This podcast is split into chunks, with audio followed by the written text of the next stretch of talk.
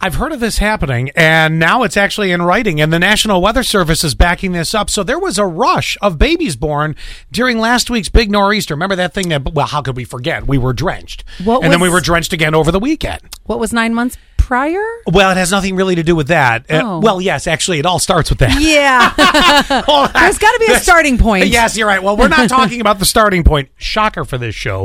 We spent a lot of time on the starting point, if you will. Uh-huh. but the ending point. This was the ending point. So when there is huge pressure differences, oh, and and thunderstorms are notorious for this too. If like it's a big ripper Yeah. that goes through uh, in the summertime or whatever, y- it can it can spark babies being born. And this actually happened.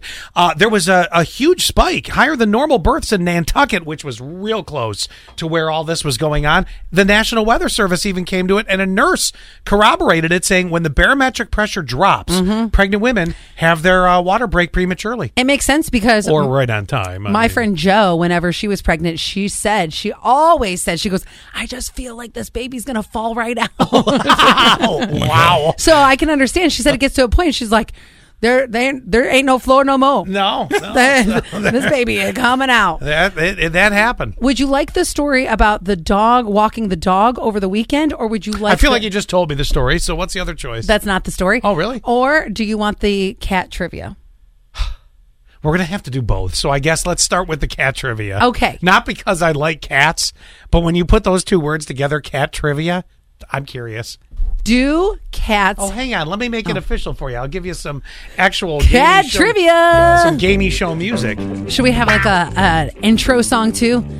Cat, cat, kittity cat. Meow, meow, no, meow, meow, meow. don't need that at all.